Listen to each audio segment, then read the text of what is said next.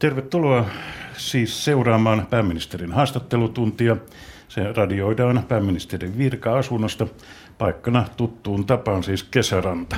Tervetuloa lähetyksen pääministeri Alexander Stubb. Kiitos, kiitos.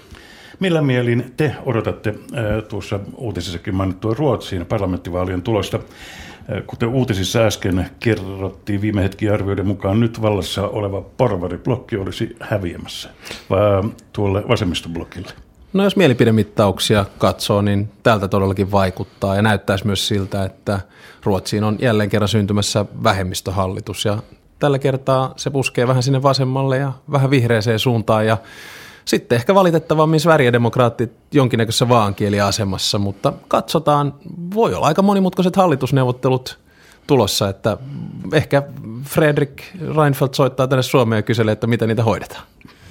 Mukana tällä kertaa haastattelutunnilla ovat politiikan toimittajat Mari Haavisto, MTV-uutiset, Tomi Parkkonen, Iltalehti, Kimmo Henriksson Yle Uutisista ja puheenjohtajana Jari Niemelä. Mennään eteenpäin tai aloitetaan Mari Haavisto. EUn Venäjä-pakotteet astuivat voimaan tuossa perjantaina ja torstaina arvioitte, että Venäjältä tulisi vastapakotteita parin päivän sisällä. Julkisuuteen ei vielä ole kuulunut vastapakotteista mitään, niin onko yhtään aikataulu tarkentunut? Tiedetäänkö, koska Venäjältä on tulossa jotain? Ei oikeastaan, että siinä mielessä ehkä Venäjän aikataulut on vähän erilaiset kuin vaikkapa Euroopan unionin tai Yhdysvaltojen, että meillä on tietyt prosessit, jotka täytyy käydä läpi ennen kuin vastapakotteet julkistetaan ja varmasti Venäjällä niin aika moni näistä vastapakotteista on ihan presidentti Putinin sitten käsissä. Voisi hyvin kuvitella, että muutaman päivän sisällä tulee vastapakotteet. Julkisuudessa on puhuttu, että vastapakotteet iskisivät muun muassa tekstiiliteollisuuteen, niin kuinka suuri isku tämä olisi Suomelle? No hirveän vaikea arvioida tässä vaiheessa. Ensinnäkin iskevätkö ne tekstiiliteollisuuteen ja jos ne iskevät, niin millä tavalla? Voisi hyvin kuvitella, että siinä tapauksessa voisi olla seurausvaikutuksia ää, muutamille suomalaisille tekstiilialan yrityksille ja myös muutamalle suomalaiselle tavarataloyrityksille. Kuinka todennäköisenä pidätte, että Venäjän ylilennot kiellettäisiin? No en lähde arvailemaan sen suhteen, että tuleeko tämän tyyppinen kielto. Se olisi tietysti aika radikaali toimi Venäjän puolelta, joka sitten myös varmasti vahingoittaisi omalla tavallaan vaikkapa heidän omaa kansallista lentoyhtiöntään Aeroflottia. Seuraavana kysyjänä on itse asiassa vastikään Ukrainasta palannut Iltalehden Tommi Parkkonen. Joo, noista Venäjä-pakotteista sen verran, että tuossa ulkoministeri Tuomia jätti EU-ministerivaliokunnan kokouspöytäkirjaan eriävän mielipiteen ihan tuossa taannoin, mutta sen jälkeen ehditti pääministerinä kuitenkin todeta, että hallitus on kyllä erittäin yhtenäinen näiden Venäjä-pakotteiden suhteen. Mikä tässä nyt on sitten se oikea totuus? No kyllä se oikea totuus on se, että hallituksella on yksi yhtenäinen linja. Ja se muodostuu oikeastaan kahdesta kokonaisuudesta. Ensimmäinen on se, että me tuettiin pakotteita. Me tuettiin pakotteita niissä neljässä puitteissa, karmea sana, josta oltiin EU-piirissä sovittu, jotka siis liittyivät äh, muun muassa kaksikäyttötuotteisiin, muun muassa rahoitusmarkkinoihin, muun muassa aseisiin ja tiettyyn energiateknologiaan. Ja toinen osio tätä kokonaisuutta oli se, että pakotteet astuvat voimaan, mutta me toivoimme, että olisi ollut pieni viive, ja niinhän siinä sitten loppupelissä oli kolmen neljän päivän viive. Ja ainoa asia, jossa oli erimielisyyttä, oli se, että jos tätä viivettä ei synny, voiko Suomi siinä tapauksessa jäädä yksin vastustamaan näitä pakotteita, ja siinä sitten ulkoministeri Tuomioja ilmoitti eriävän mielipiteensä pöytäkirjaan. Jäikö ulkoministeri Tuomioja yksin tässä asiassa? No hän oli ainoa henkilö, joka merkinnän pöytäkirjaan pisti. Mitä te ajattelitte tuosta, kun siinä tilanteessa ilmeisen yllättäen tämä hänen ilmoituksensa eriävästä mielipiteestä tuli? No en nyt hirveän pahasti siitä ajatellut, että minun mielestä jokaisella ministerillä on oikeus ilmoittaa eriävän mielipiteensä ja tietysti Erkki Tuomio on kokenut ulkopolitiikan asiantuntija. Hänellä on vahvat omat näkemyksensä, joita minun mielestä pitää voida kunnioittaa, olipa hän sitten vaikka historian tutkija tai ulkoministeri. Kimmo Henriksson, Yle Uutiset. Erkki Tuomioja sanoi tämän päivän Helsingin Sanomissa hyvin diplomaattisesti teidän kahden välisistä suhteistanne, että hallitus toimii ja se riittää. Olet, olis, oletteko jo itse yhtä diplomaattinen kuvatessanne suhteita? Ilman muuta. Olen tuntenut Erkki Tuomiojan noin kymmenisen vuotta ja, ja tietysti istunut samassa hallituksessa hänen kanssaan nyt kolmisen vuotta pikkasen päälle ja kun itse siirryin tuosta ulkoministerin tehtävästä ulkomaan kauppaministeriksi, niin pidin erittäin tärkeänä, että siinä toimessa tuen ulkoministeriä ja on tehnyt niin ja tulen tekemään niin myös tässä pääministerin ominaisuudessa. Eli minun mielestä meillä on ihan hyvä ulkoministeri ja hyvät toimivat suhteet. Lähtisinkö Erkki Tuomion kanssa kaljalle? No en ehkä välttämättä. Lenkille, miksipä ei. Tuossa su- suhteesta vielä, kun katselen näitä vanhoja arkistojuttuja, niin teillä on ollut erimielisyyksiä jo kohta kymmenen vuoden ajan löytyy kaikkia siltä ajalta, kun olitte vielä europarlamentaarikko ja Erkki Tuomioja oli silloin ulkoministeri. Ja tuossa 2011 Tuomioja suuttui teille oikein tulisesti, kun totesitte, että Suomen ulkosuhteet olivat aikaisemmin, eli käytännössä hänen ulkoministerikaudellaan rempallaan tuonne Yhdysvaltoihin päin ja sieltä tuli anteeksi pyyntövaatimuksia, joihin ette sitten suostunut. Kuinka hyvin pystytte tekemään yhteistyötä? No ihan hyvin. Että ei oikeastaan, siis mun kyse on lähinnä siitä, että ihmiset tulevat toistensa kanssa toimeen. Sekin on sanomattakin selvää, että varmasti ideologisesti tulemme aika erityyppistä taustasta. Itse näen itseni kansainvälisenä liberaalina, jonkinnäköisenä vahvana EU-kannattajana, ehkä transatlanttisen yhteistyön kannattajana. Ja tietysti Erkki Tuomion tulokulma on sitten loppupelissä aika erilainen, mutta nyt täytyy muistaa, että silloin kun ollaan hallituksessa ja silloin varsinkin kun ohjataan Suomen ulkopolitiikkaa tai Suomen EU-politiikkaa, niin on erittäin tärkeää, että tullaan toimeen. Minun mielestä se on ulkoministerin tehtävä ja sen takia olin erittäin läheisessä yhteistyössä vaikkapa Tarja Halosen kanssa, kun hän oli presidentti. Ja nyt pääministerinä minun tehtävä on tukea Suomen ulkoministeriä riippumatta siitä, onko meillä ideologisesti erilainen tulokulma. Kyllä tämä homma ihan hyvin pelittää.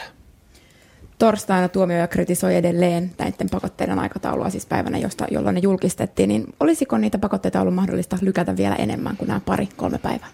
Ei oikeastaan, koska siihen oltaisiin vaadittu yksimielinen päätös EU-jäsenmaiden kesken. Ja koska jäsenmaita oli 28, niin sellaista yhteisymmärrystä ei syntynyt. Ja sitten päädyttiin sellaiseen ratkaisuun, että ikään kuin avattiin tietty takaportti kolmisen viikkoa. Eli nyt ulkosuhdepalvelu tulee tarkastelemaan, onko tulitauko pitänyt ja kolme viikon kuluessa niin antaa oman raporttinsa. Ja jos se on pitänyt, jos edistystä on tapahtunut, niin silloin voi hyvinkin olla, että näitä pakotteita lähdetään purkamaan. Mutta tällä hetkellä valitettavasti edistystä ei ole näköpiirissä ainakaan tarpeeksi. Minun mielestä olisi hienoa, jos ne voitaisiin purkaa, koska sehän olisi tarkoittanut sitä, että tilanne olisi rauhoittunut pakotelistasta vielä, niin neuvotteliko Suomi pakotelistalta pois Helsingin telakan venäläisomistajan tämän USC, eli United Shipbuilding Corporationin? No nämä on sen tyyppisiä kansainvälisiä neuvotteluja, joista me ei yksityiskohdista hirveästi lähdetä avautumaan, koska sehän voi olla hyvin mahdollista, että tulee uusi neuvottelukierros pakotteista, ja silloin ei ole Suomen tai kenenkään muun intressissä käydä avautumaan siitä, että mitä kokonaisuuksia on käsitelty. Mutta sanomattakin on selvää, että me vaalimme omaa kansallista intressiä näissäkin kysymyksissä. Niin, omasta kansallisesta intressistä sen verran, että tässä on Suomen niin sanotun pienen sooloilun myötä puuttu jonkunlaista uudesta suomittumisesta. Ainoastaan itänaapurin nimi on tässä matkan varrella vaihtunut. Onko tämä jonkunlaista paluuta vanhaan itäpolitiikkaan? Ei missään nimessä. Suomi on osa EUn yhteistä rintamaa. Ehkä jos katsoo vähän laajemmin meidän keskustelua täällä Suomessa näiden pakotteiden ympärille, niin sehän on ollut erittäin yhtenäistä. Minä esimerkiksi on erittäin kiitollinen tavasta, jolla ulkoasianvaliokunnan puheenjohtaja Timo Soini on käsitellyt tätä kokonaisuutta. Miksipä ei myöskään uh, keskustan puheenjohtaja Juha Sipilä. Mutta sitten on tietysti sellaisia piirejä, jotka ikään kuin ajattelevat osittain vähän vanhakantaisesti, että jos Venäjän toiminnassa on sellaisia Neuvostoliiton aikojen piirteitä, niin silloin Suomen pitäisi jotenkin reagoida tähän samalla tavalla kuin Suomi reagoi Neuvostoliiton aikana. Ja minun mielestä tämä ei kerta kaikkiaan ole mahdollista. Me olemme osa Euroopan unionia, me olemme osa Euroopan unionin yhteistä rintamaa. Ja toki sitten on ihmisiä, jotka pyrkii joko ulkopoliittisista tai sisäpoliittisista syistä lyömään jonkinnäköistä säröä, mutta kuten tuossa aikaisemmin totesin, Suomi seisoi pakotteiden takana. Pidimme tätä aikataulua pikkasen haasteellisena, mutta homma saatiin pelattua kotiin loppupelissä. Tässä välillä aina tuntuu, ja eräs tai kyberturvallisuusprofessori Jarmo, Jarno Limnel on todennut, että tässä käydään hybe, hy, hybridisodan käyntiä, nimenomaan tämän informaatio kanssa. Koska tulee sellaista viestiä toimittajillekin, että Suomen pitäisi antaa jollain muotoa periksi Venäjällä? Joo, toki varmaan siis tulee erilaisia viestejä eri suunnista ja, ja totta kai mediahan on huomattavasti monimuotoisempi avoimempi kuin mitä se oli, sanotaanpa vaikka kylmän sodan aikana onneksi, joka tarkoittaa käytännössä sitä, että informaatiota voi jakaa erilaisilla tavoilla. Se tapahtuu sosiaalisen median kautta, se tapahtuu yksityisen median kautta, se tapahtuu julkisen tai valtionomisteisen median kautta vaikkapa Venäjällä. Ja sitten sitä tulkitaan eri suuntiin, mutta tämä on osa sitä sananvapautta ja osa sitä oikeastaan vilkasta kansainvälistä keskustelua. ja, ja siihen pitää vaan tottua. Ja esimerkiksi itse tässä pääministerin omaisuudessa niin huomaan, että kansainvälisesti Twitterin kautta tulkitaan Suomen kantaa – tai minun kantoja jollain tavalla, ja sitten jossain muualla tulkitaan ihan eri tavalla. Se on osa kansainvälistä diskurssia, antaa mennä vaan.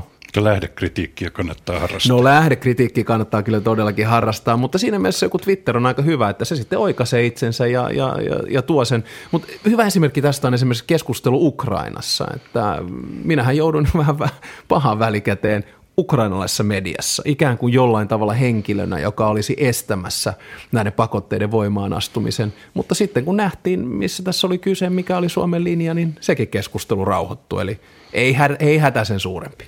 Kimmo Henriksson. Tässä ei nyt olla aivan sosiaalisen median varassa, kun katsotaan, mitä Ukrainassa nyt tapahtuu. Miltä teistä näyttää, miten tämä tulitauko on pitänyt?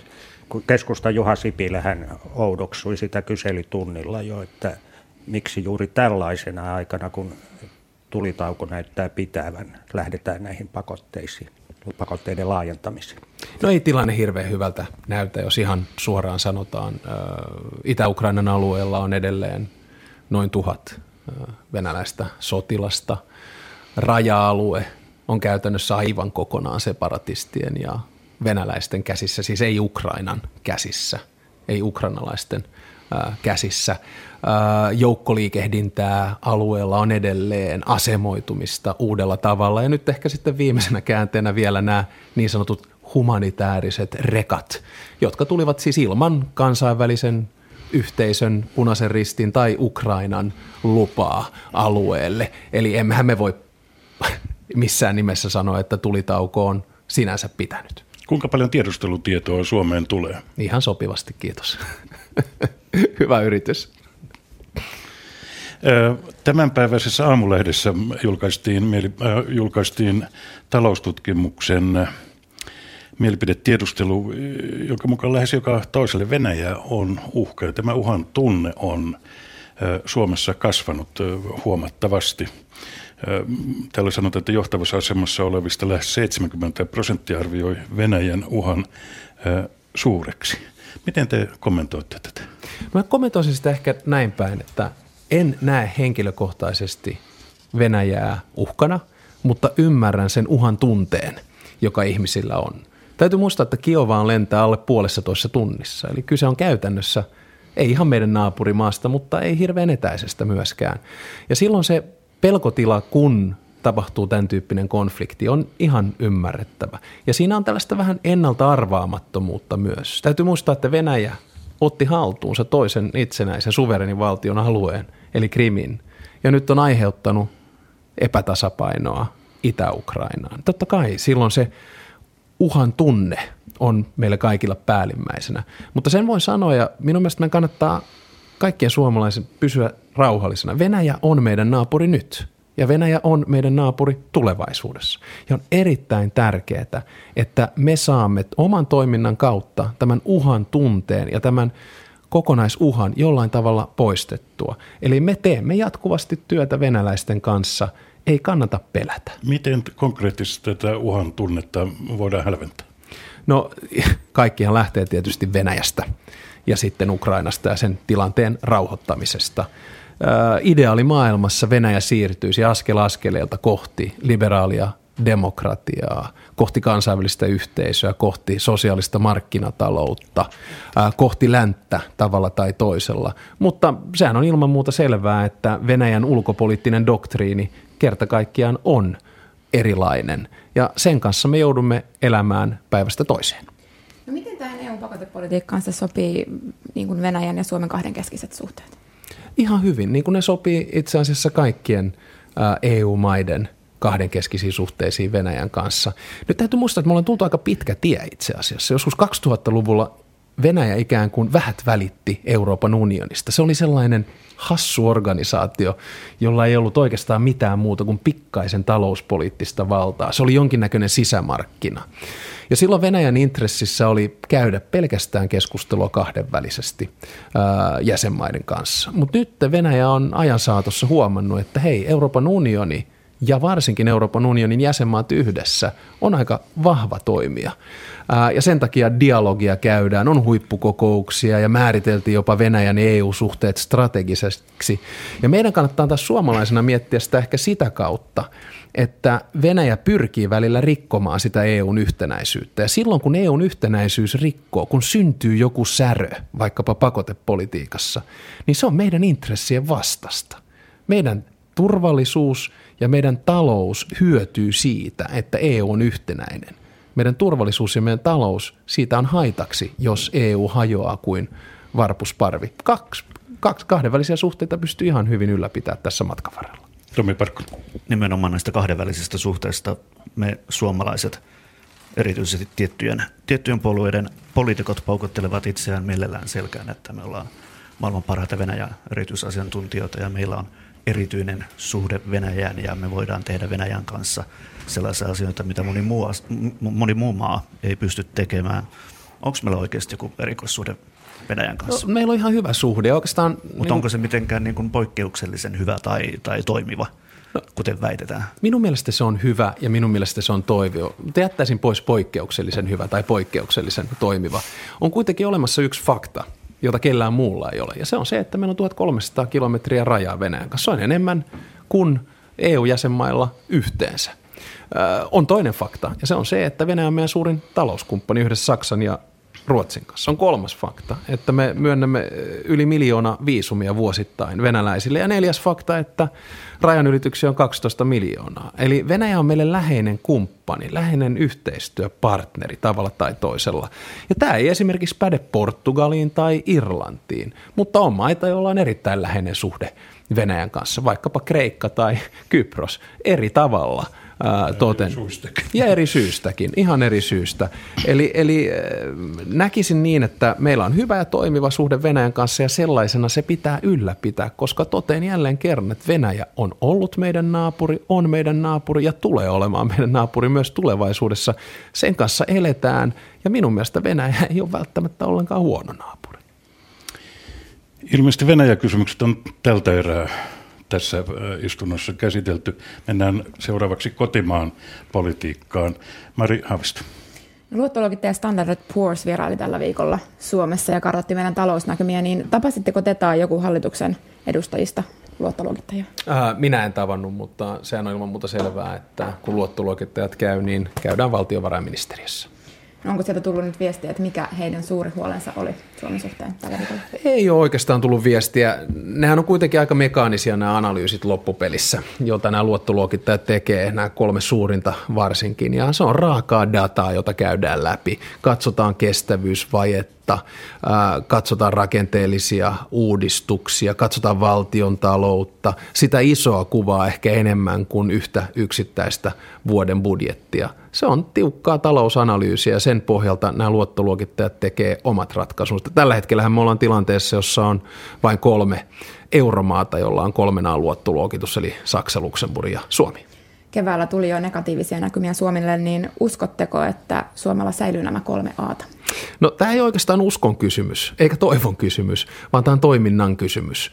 Ja uskon, että kolmen A luottoluokitus säilyy, jos me saamme nyt suuremman rakennepaketin hoidettua. Jos me pystymme selkeästi ja yksiselitteisesti todentamaan tämän viiden kohdan rakennepaketin kautta, että valtion talous – kääntyy parempaan suuntaan 2017-2018. Saadaan rakenteellinen alijäämä kurottua umpeen, saadaan kestävyysvaje kurottua umpeen. Eli saadaan talouspoliittisesti vakautettua tilanne, niin silloin varmasti kolmenaan luottoluokitus säilyy. Nordean tutkimusosaston johtaja Aki Kangasharju totesi viime viikolla Nordean talouskasvun, talouskatsauksen yhteydessä, että Suomi on pahimmassa laskukaudessa 150 vuoteen. Miksei valtiovarainministeriö tai te, yhdyttekö tähän näkemykseen? No minulla ei varmastikaan ole käytettävissä noin pitkälle menevää hyvää dataa, ainakaan päässä tai tässä mustassa muistiinpano vihossani, mutta sanomattakin on selvää, että viimeiset kuusi vuotta on ollut erittäin vaikeaa aikaa Suomelle. Lehman Brothersin konkurssin jälkeen niin käytännössä meille, me emme ole vieläkään päässeet sille bruttokansantuotetasolle, joka meillä oli vuonna 2008. Eli meillä on ollut kuusi laihaa vuotta. Silloin itse asiassa arvioitiin, että meidän bruttokansantuote olisi 15 prosenttia korkeampi kuin mitä se on tällä hetkellä. Eli me elämme valtion talouden näkökulmasta vaikeaa aikaa ja se oikeastaan johtuu kahdesta kokonaisuudesta. Meillä on suhdanne taantuma, joka on jäänyt vähän matalapaineen lailla ikään kuin meidän yläpuolelle leijumaan. Ja tämä sitten yhdistettynä rakenteellisiin uudistuksiin niin muodostaa monimutkaisen kokonaisuuden – josta me emme ole vielä tässä vaiheessa nousseet. 150 vuotta sitten olivat muistaakseni Suomen viimeiset nälkävuodet. En tiedä, voidaanko näitä aivan verrata, mutta jos verrataan tähän 90-luvun taantumaan tai oikeastaan lamaan, tämä on kuitenkin kestänyt pitempään, mutta eivät ainakaan toistaiseksi vaikutukset näytä yhtä huonoilta. No tämä on kestänyt pidempään. Jos vaikutuksia pikkasen verrataan, niin 90-luvun lamallahan meillä työttömyys ponnahti sen 18, jopa lähelle 20 prosenttia. Ja yhtäkkiä korotkin ponnahti ylös siihen 20 prosenttiin. Mutta totta kai eroavaisuudet siltä aikakaudelta ja täitä aikakaudelta on jättiläismäiset. Me olemme yhteisvaluutta eurossa, joka käytännössä tarkoittaa sitä, että emme voi devalvoida muuta kuin sisäisesti. Ja devalvointi sisäisesti tarkoittaa rakenteellisia uudistuksia, vaikkapa työmarkkinoiden joustoa. Ja silloin ne vaikutukset on huomattavasti hitaampia kuin nopea devalvaatio. Toisaalta sitten korkopolitiikka on ollut EKPn puolelta niin siinä mielessä maltillista, että ainakaan tällaiset suuret asuntovelalliset eivät ole radikaalisti kärsineet. Mutta me ajaudumme siis tähän tilanteeseen sekä ulkoisista että sisäisistä paineista. Ulkoinen paine oli finanssikriisi, joka johti Euroopan laajuiseen pankkikriisiin joka nyt on johtanut kasvukriisiin lähestulkoon kaikkialla Euroopassa.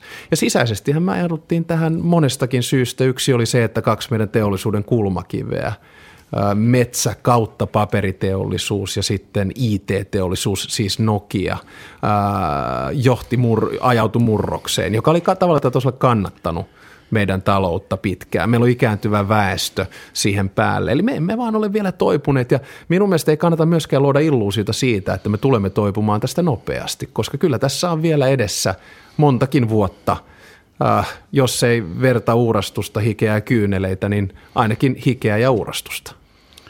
Björn Valrus totesi päivässä Helsingin Sanomien pitkässä haastattelussa, että Suomen tila on synkkä, tai että se on lievä ilmaisu tämä synkkä, että se on katastrofaalinen ja murhava. Miten kommentoitte tätä? No en ehkä käyttäisi ihan noin äh, pitkälle meneviä sananmuotoja. Äh, Nalle Valruushan on totta kai erittäin pätevä talouspoliittinen analyytikko, myös yhteiskunnallinen keskustelija, joka käyttää välillä raflaavaa kieltä.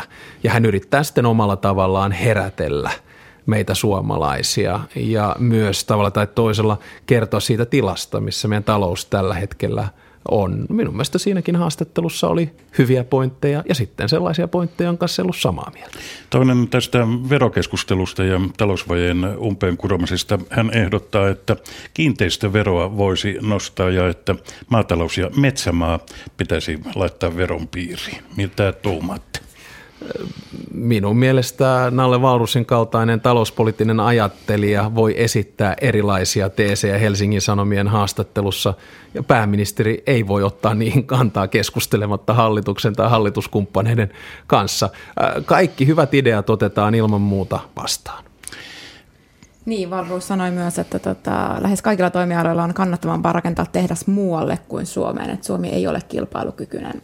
Mitä hallitus sille voi tehdä? No tästä on ehkä vähän eri mieltä, jos me katsomme nyt investointeja, jotka Suomeen on tehty lähiaikoina tai jotka ovat tänne tulossa, vaikkapa Metsä Group ja Äänekoski sellutehtaineen, tai vaikkapa Microsoftin investoinnit, datakeskukset, osittain myös telakkainvestoinnit. Et kyllä mä uskon, että hitaasti, mutta var, va, varmasti – vähän niin kuin dieselkoneen lailla, niin investoinnit lähtevät myös Suomessa vetämään. Mutta ilman muuta selvää, että meillä on tällä hetkellä investointivaje, ää, mutta sen pyrimme korjaamaan muutamilla toimilla. Siellä ehdotettiin myös, että yhteisövero laittaisiin nollaan. Onko se, onko se utopia? No kyllä se on aika utopia tässä tilanteessa. Kustan, kustannuksista ja rahan käytöstä semmoinen huonohko aasinsilta puolustusvoimien ostoihin pari vuotta sitten laitettiin rahaa 180 miljoonaa euroa ohjuksiin tai Hornettiin laitettaviin ohjuksiin ja nyt sitten tuossa vähän aikaa sitten kerrottiin 57 eri kohdan NATO-tavoitteista, mitä Suomi ja NATO aikovat yhdessä tehdä, eikä sekään ihan täysin halpaa ole. Ähm, Tuosta jälkimmäisestä uutisesta tehtiin tutkimuspyyntö tai, tai mikä se vaihe tällä hetkellä onkaan, mutta puolustusministeriössä ja hallituksessa säikähdettiin, että tietoja kerrotaan kansalle ja nämä ohjuskauppakin silloin pari vuotta sitten, niin samaan aikaan kun hierottiin kauppoja, niin siitä ei kerrottu edes kansanedustajille. Minkä takia näitä varsinkin länteen meneviä sotilaallisia asioita, joilla nyt ihan suoraan peitellä ja salailla, niin ainakin yritetään pitää mahdollisimman hyshys. No en ehkä allekirjoittaisi tuota teesiä. On tiettyjä turvallisuuspoliittisia ja turvaluokiltettuja kysymyksiä, jotka on pidettävä hyshys ennen kuin ne toteutuu. Siinä voi olla joskus kilpailupoliittisia kysymyksiä, siinä voi olla ihan kansallisesta turvallisuudestakin kyse. Ehkä näissä yksittäisissä tapauksissa niin tulee mieleen tuo muisti, jonka viittaatte, taisi olla Iltalehti, joka julkaisi siitä kuvan. Niin taisi olla. Siis Iltalehden toimittaja Tomi Parkkonen, joka kysyi tuon erinomaisen kysymyksen. Eli tässäkin on tietysti luottamuksesta kyse. Meidän pitää voida käsitellä – joskus vaikeitakin yhteistyökysymyksiä luottamuksellisesti valtion hallinnossa. Ja sitten kun on aika julkaista, niin, niin julkaistaan. Tietysti tässä on varmaan paljon sellaisia ihmisiä, joilla on jollain tavalla intressissä luoda sellaista kuvaa, että tässä jotenkin salattaisi meidän yhteistyötä Naton kanssa. Mä oon tästä vahvasti eri mieltä. NATO on meille kumppani kumppani, me olemme kumppanimaa, emme ole täysjäsen, eikä NATOon tuolla tavalla vaivihkaa salaisesti yritä jollain tavalla pyrkiä, vaan me teemme NATOn kanssa paljon yhteistyötä ihan samalla tavalla kuin me teemme yhteistyötä vaikkapa Ruotsin, muiden Pohjoismaiden tai EU-maiden kanssa. Semmoinen realistinen tai vaihtoehtoisesti epärealistinen arvio siitä, että milloin Suomi on NATOn jäsen. Ihan hyvä yritys. Eiköhän siihen tarvita varmasti jonkinnäköinen kansallinen yhteisymmärrys ja uskonpa, että sellaista yhteisymmärrystä ei nyt ihan lähitulevaisuudessa tulla näkemään. No, Ikävä kyllä. kansanäänestys? En lähde myöskään sillä spekuloimaan, syntyykö kansanäänestys vai ei. Koska silloin me joudumme taas siihen tilanteeseen, että pääministeri ehdottaa kansanäänestystä NATO-jäsenyys. No en ehdota, vaan pohditaan ja mietitään ja katsotaan, missä vaiheessa NATO-jäsenyys joko toteutuu tai sitten ei. Eipä mennyt tämänkertainenkaan pääministerin haastattelutunti ilman perinteistä NATO-kysymystä. se tulee joka kerta. Hyvä, jo. se tulee joka kerta. Kello on nyt 14.32, 20 sekunnin kuluttua ja täällä Radio Suomessa on siis meneillään pääministerin haastattelutunti. Tommi Parkkonen Iltalehti, Kimmo Henriksson Yle Uutiset ja Mari Haavisto MTV Uutiset. Mari, ole hyvä. No tuossa mainittiin, kun puhuttiin taloudesta, niin rakenteellisista uudistuksista. Ja yksi on tietenkin nämä eläke, eläkeasiat ja eläkeneuvottelut on nyt ollut syksyllä käynnissä. Loppuviikosta uutisoitiin, että eläkeneuvottelut ovat tauolla viikonlopun ajan ja jatkuvat maanantaina. Niin koska itse olette tavannut työmarkkinajohtajia nyt edellisen kerran? No kasvokkain tavattiin tässä muutamisen viikkoa sitten iltapalan merkeissä täällä kesärannassa – ja sitten on tietysti ollut erilaisia ö, yhteydenottoja matkan varrella päivittäin, viikoittain eri ministereiden toimesta ja olemme päättäneet totta kai antaa työmarkkinaosapuolille työrauha. Niin missä siellä mennään? Kuinka hyvin olette perillä siitä neuvottelutilanteesta? No ihan tarpeeksi hyvin, mutta kannattaa ehkä kysyä sitten yksityiskohdat näitä työmarkkinajärjestöiltä itseltään. Etenemistä ihan selkeästi on tapahtunut. Missä vaiheessa hallitus ottaa ohjat, jos sieltä ei nyt ratkaisuja synny? Turha spekuloida, toivotaan, että sieltä syntyy. Eläkeratkaisu on kuitenkin meidän kansakunnan näkökulmasta erittäin tärkeä. Se liittyy meidän kestävyysvajeeseen, se liittyy meidän taloustilanteeseen ylipäätään ja se liittyy myös ehkäpä näihin luottoluokittajiin, joihin tuossa aikaisemmin viittasitte. mutta olen sitä mieltä, että meillä työmarkkinaosapuolet ovat loppupelissä aina olleet vastuullisia. Minun mielestä maltillinen palkkaratkaisu viime vuonna oli tästä hyvä esimerkki. Me elämme sopimusyhteiskunnassa ja minun mielestä tämä sopimusyhteiskunta toimii. Kolmikantaa tarvitaan. No kolmikantaa tarvitaan. Hallitus käsittelee ilmeisesti tässä kuussa Fennovoiman lupa-asiaa. Eteneekö se eduskuntaan asti?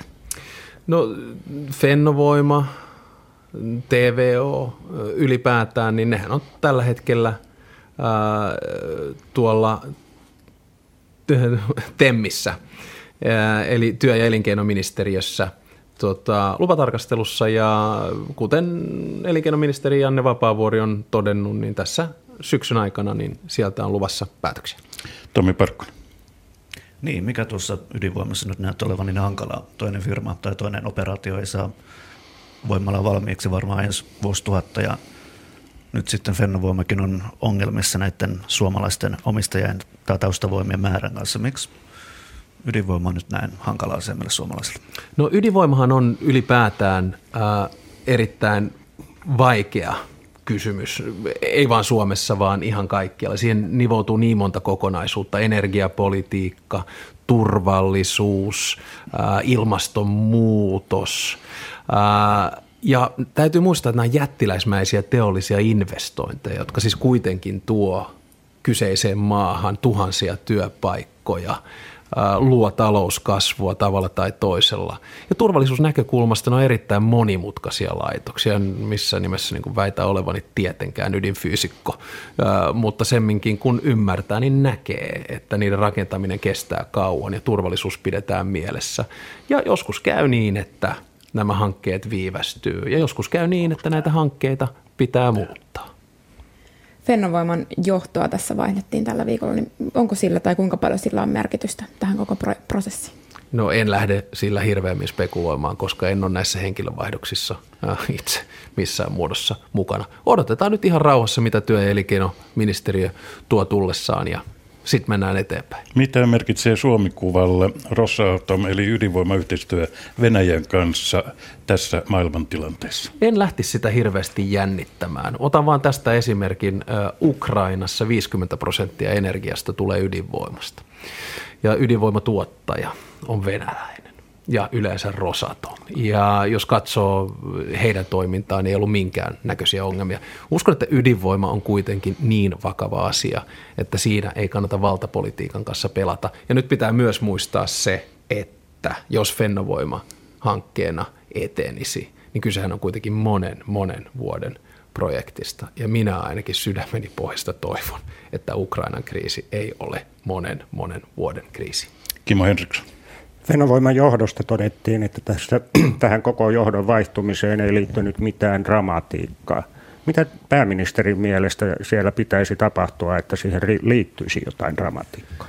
Eli että pääministeri jollain tavalla puuttuisi Fennovoiman johdon toimintaan tai, tai järjestelyihin, niin vastaus on, että en puutu millään tavalla. Enkä lähde spekuloimaan siitä, että mikä on se dramatiikan aste näissä.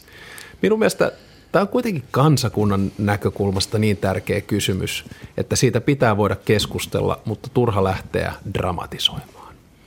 Kun vielä näitä kotimaan politiikan kiemuroita, sitten voitaisiin siirtyä vaikka EU-politiikkaan. Kim Henriksson. Tässä päättyneellä viikolla taisi olla vihreiden Osmo Soininvaara, joka naureskeli, että mikä, mitähän tuolla EU:ssa nyt on tapahtunut. Onko se pienten jäsenmaiden suuri vallankaappaus, kun pienet jäsenmaat saivat kaikki puheenjohtaja Jean-Claude Junckerin oikean käden paikat ja suuret vanhat jäsenmaat joutuivat tyytymään tällaisiin salkkukomissaareihin. Miten teidän mielestänne pienet jäsenmaat ja varsinkin Suomi niiden joukossa ovat nyt menestyneet tässä komission paikkojen jaossa? No sanoisin, että ei hassummin. Täytyy muistaa, että komissiohan on yleensä ja perinteisesti ollut se pienen jäsenmaan tuki ja turva. Ja toki me olemme siinä mielessä aika poikkeuksellisessa tilanteessa, että puheenjohtaja tulee piskuisesta Luxemburgista ja varanpuheenjohtajia on Suomesta – on Hollannista, no, joka on aika iso maa kuitenkin, on Latviasta, on Virosta ja on Bulgaariasta. Ja tämän päälle vielä eh, ne kovimmat substanssisalkut meni kahdelle pohjoismaalaiselle.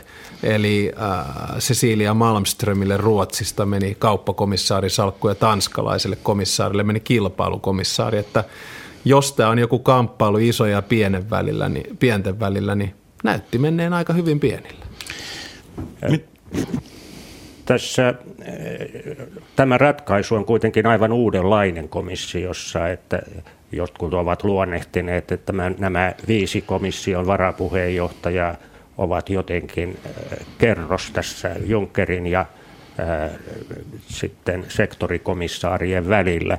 Uskotteko itse näin vai kuinka kauan kestää, että näiden varapuheenjoht- komission varapuheenjohtajien asema selkeää? Hmm. No ehkä kaksi huomiota tuo. Ensimmäinen on se, että muistan kun olin äh, itse Romano Prodin poliittisen neuvonantajaryhmän jäsen ja pohdiskeltiin, että millä tavalla komission toimintaa pitäisi tehostaa nyt, kun laajentuminen tulee vuonna 2004. Ja silloin mietittiin jo tällaisia erilaisia salkuttomia komissaareja, niitä kai kauniisti kutsutaan klustereiksi.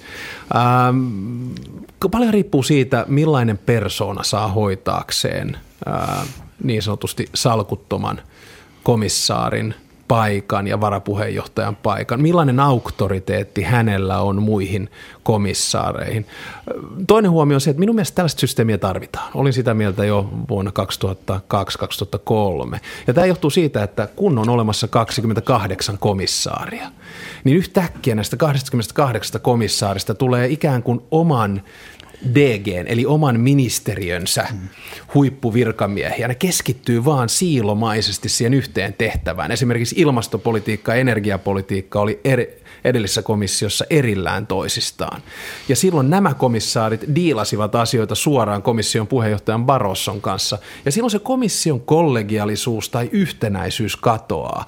Minun mielestä näiden varapuheenjohtajien tehtävä, olipa kyseessä Valdis Dombrovskis tai Ansip tai Katainen tai Georgieva tai Timmermans, heidän tehtävä on tuoda nämä komissaarit ikään kuin yhteen, kolme, neljä, viisi tai kuusi, ja sanoa, että okei, tässä on meidän yhteinen linja, työ työllisyyteen ja kasvuun. Eli kyllä mä näen, että tämä järjestelmä voisi toimia, mutta kuten totesin, niin paljon riippuu siitä henkilöstä.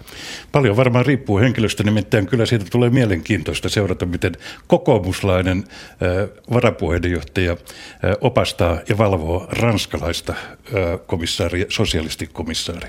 Ilman muuta. Tämähän on ihan tyylikäs asetelma ja pannaan siihen päälle vielä, että toinen valvoja on Valdis Dombrovskis, Latvian entinen pääministeri, joka oli todellakin tätä niin sanottua austerity-porukkaa. Ja lisätään siihen vielä, että hänen kabinettipäällikkönsä on suomalainen Taneli Lahti, niin, niin tulee ihan mielenkiintoinen asetelma ilman muuta.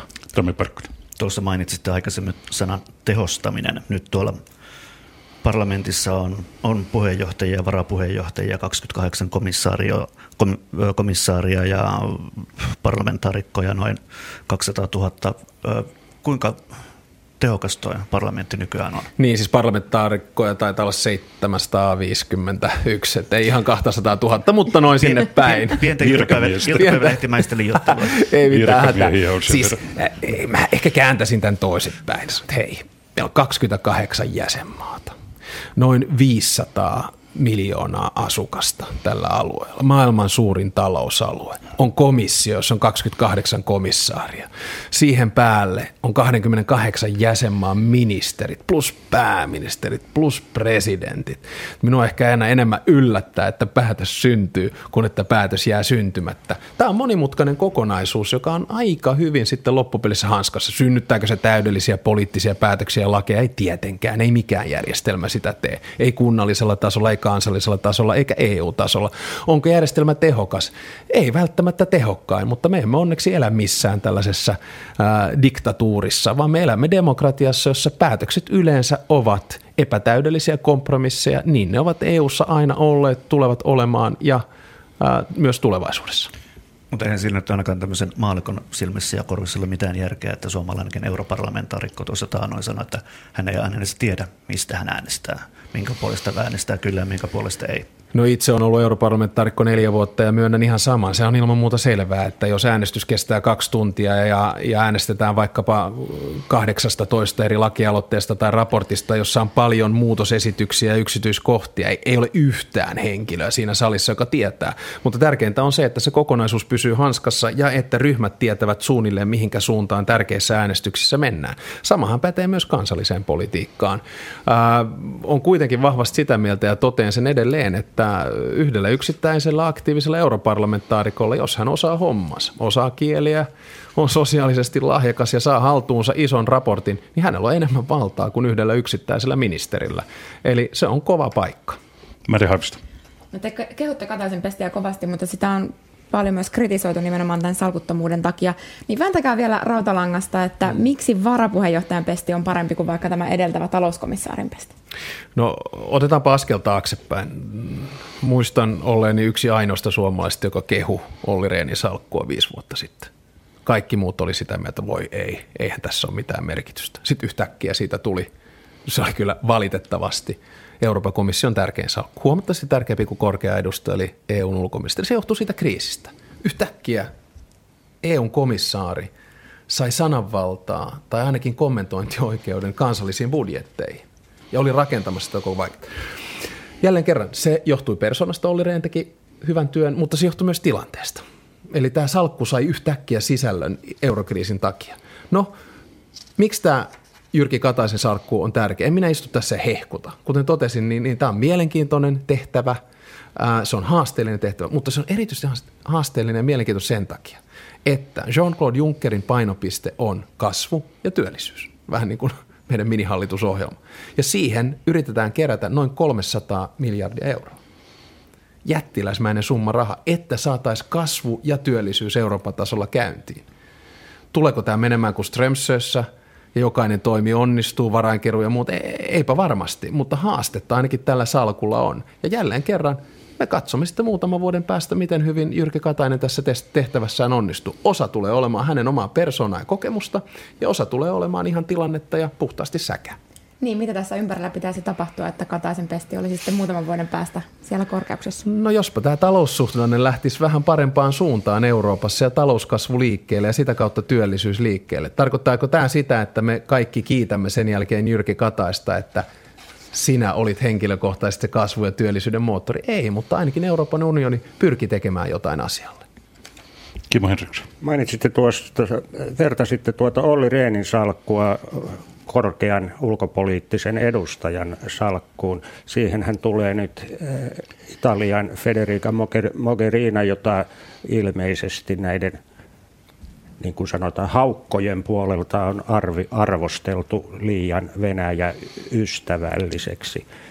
Mitä mitkä arvelette olevan hänen mahdollisuutensa? Minusta tuntuu, että edeltäjä Catherine Ashton ei edes oikein saanut tavata Vladimir Putinia silloin, kun kriisi oli kriisi syntyi tuolla Ukrainassa? No ehkä Putinin vastapartti tällaisessa kriisissä on joko Herman van Rompuy tai sitten Jose Manuel Barroso, koska he ovat niin sanotusti protokollaarisestikin samaa tasoa, mutta se on ilman muuta selvää, että Catherine Ashton on ollut yhteydessä venäläiseen kollegaansa, eli Sergei Lavrovin. Ja itse asiassa Minskissä tuossa elokuun lopussa, kun oli kokous, jossa oli mm, Kasakstanin presidentti, Venäjän presidentti, Ukrainan presidentti ja valko presidentti, niin paikalla ja läsnä oli myös Catherine Ashton ja sitten Karel de Hucht, joka on kauppakomissaari.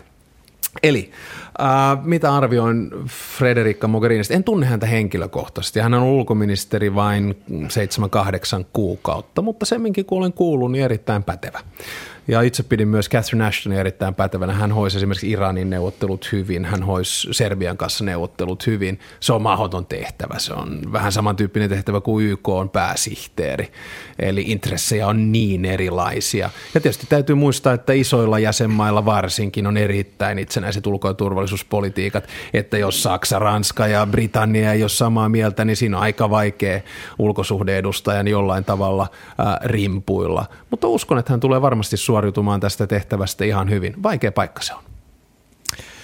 Niin tuosta Catherine Ashtonista sen verran, että hän on tehnyt tätä työtä aika näkymättömissä tuolla, mm. eikä paljon otsikoissa ole ollut, ja muistelen teidänkin joskus toivoneen EUn ulkopolitiikan ylimmältä johtajalta enemmän näkyvyyttä ja enemmän ehkä kantaa ottavuutta. Toivotteko sitä nyt hänen seuraajalta? Vaikea sanoa, jokainen tuo oman persoonansa tämän tyyppisiin tilanteisiin. Mulla on henkilökohtaisesti erittäin hyvä suhde ollut Cathy Ashtonin kanssa. Me olemme pari yhteydessä myös sen jälkeen, kun lopetin ulkoministerinä.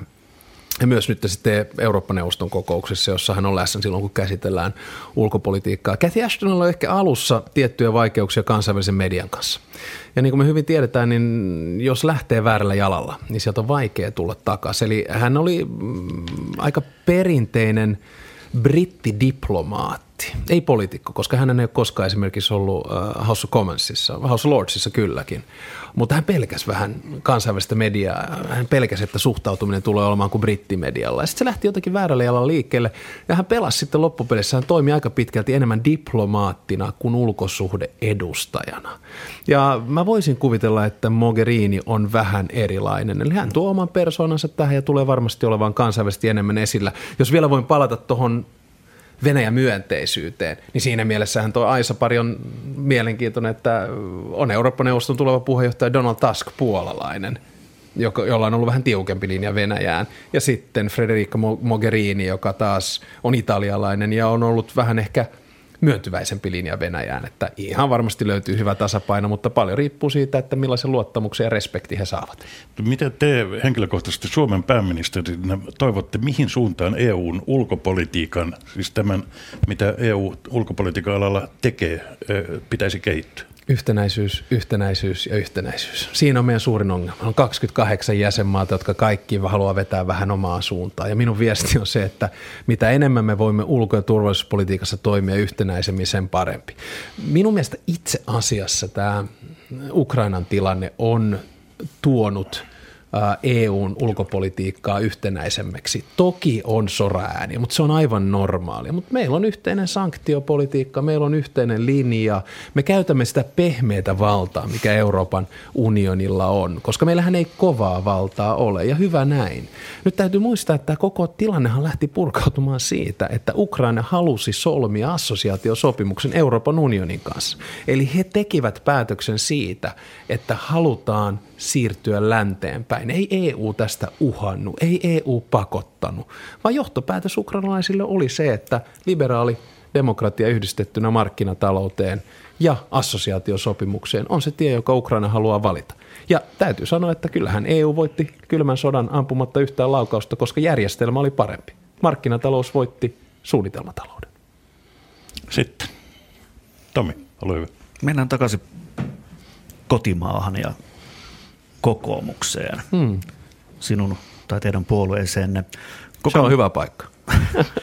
Kokoomuksen julkikuva on pitkään, hyvin pitkään ollut jopa pelottavankin hyvä ja puhtoinen. Mutta Kiitos. Nyt, mutta nyt sitten juuri kun teistä tuli puolueen puheenjohtaja ja pääministeri, niin sen jälkeen on tullut lunta tupaan, on äh, kansanedustajakauman lastenvaunupuheet ja äh, Rädyn Männistön sulle mulle tuolileikki ja, ja rädyn hups, aina meillä on köyhiäkin puheet.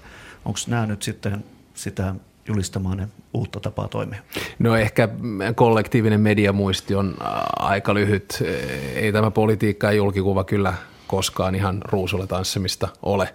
Erilaisia möläytys- ja ongelmaviikkoja tässä matkan varrella historia saatossa ja viime vuosienkin aikana on aika paljon – ollut. Ja sitähän toki aina itseltään kysyy, että olisiko elämä ollut helpompaa ilman näitä, niin vastaus on, että toki olisi. Nyt täytyy muistaa kuitenkin, että kokoomus on pääministeripuolue, me olemme Gallup-johtaja, Ja tämän päälle niin eräänlainen ennakkosuosikki ehkä yhdessä keskustan kanssa tuleviin vaaleihin. Se tarkoittaa sitä, että meitä mätkitään, meitä mätkitään kunnolla. Ja se on osa politiikkaa, valitettavasti, mutta sen kanssa pitää voida elää. Ja sitten me olemme tietysti vähän sellaisessa aikakaudessa myös, että jos tulee muutama möläytys – niin sitten yhtäkkiä ne vähän ruokkii itseään. Sitten ruvetaan kaivamaan lisää möläytyksiä ja, ja, ja siitä kierteestä ei pääse eroon. No, nyt on ollut suhteellisen rauhallista muutama päivä. Ää, en esimerkiksi täytyy ihan suoraan sanoa ymmärtänyt, enkä ymmärrä tänä päivänäkään Pia Kauman lastenvaunupuheita ja olemme näistä toki keskustelleet. Ne on tällaisia vahinkoja, joita sattuu. Mä oon myös erittäin vahvasti sitä mieltä, että ei ihmistä pidä sitten sen – vahingon jälkeen niin sanotusti julkisuudessa ryvettää. Se on ihan suoraan sanoen väärin ja tuntuu pahalta. Ja, ja, ja tähän ei kannata mennä. Mutta hei, mokia sattuu ja sitten pyydetään anteeksi ja mennään eteenpäin. Myös teidän julkisuuskuvaanne on ruvettu katselemaan hieman joo, tarkemmin joo, joo. uuden tehtävän tittelin myötä ja varsinkin tuolla arkastamassanne sosiaalisessa mediassa on on melko kovasanaisestikin niin. haukuttu ja vaadittu joo, joo. asiallisempaa käytöstä ja moitittu joo. sitä, että ollaan Dudsoneiden kanssa ja, ja muuta vastaavaa, shortseja ja muita. Kuinka paljon nyt sitten näyttää siltä, että joudutte tai olette jo joutunut muuttamaan tapaanne toimia tai, tai yleensäkin käytöstänne tai toimenpiteitänne poliitikkona? No persoonahan ei millään tavalla muutu. Mutta sehän on sanomattakin selvää, että kun on pääministeri, niin sitten tietyissä tilanteissa odotetaan tietyn tyyppistä käyttäytymistä. Yhtä selvää on se, että mitä tahansa tekee, niin tekee väärinpäin, eikö vain?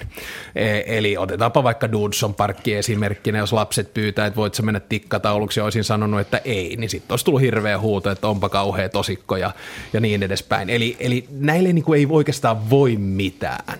Ja, ja tota, sitten on tiettyjä edellytyksiä. Se, mikä on hirveän jännää tässä ammatissa, mä voin sanoa sen ihan, ihan suoraan, että kyllä mä huomaan sen, että joutuu ehkä vähän varovaisemmin ilmaisemaan itseään. Monethan puhuu siitä, että mä oon hidastanut puhetyyliä.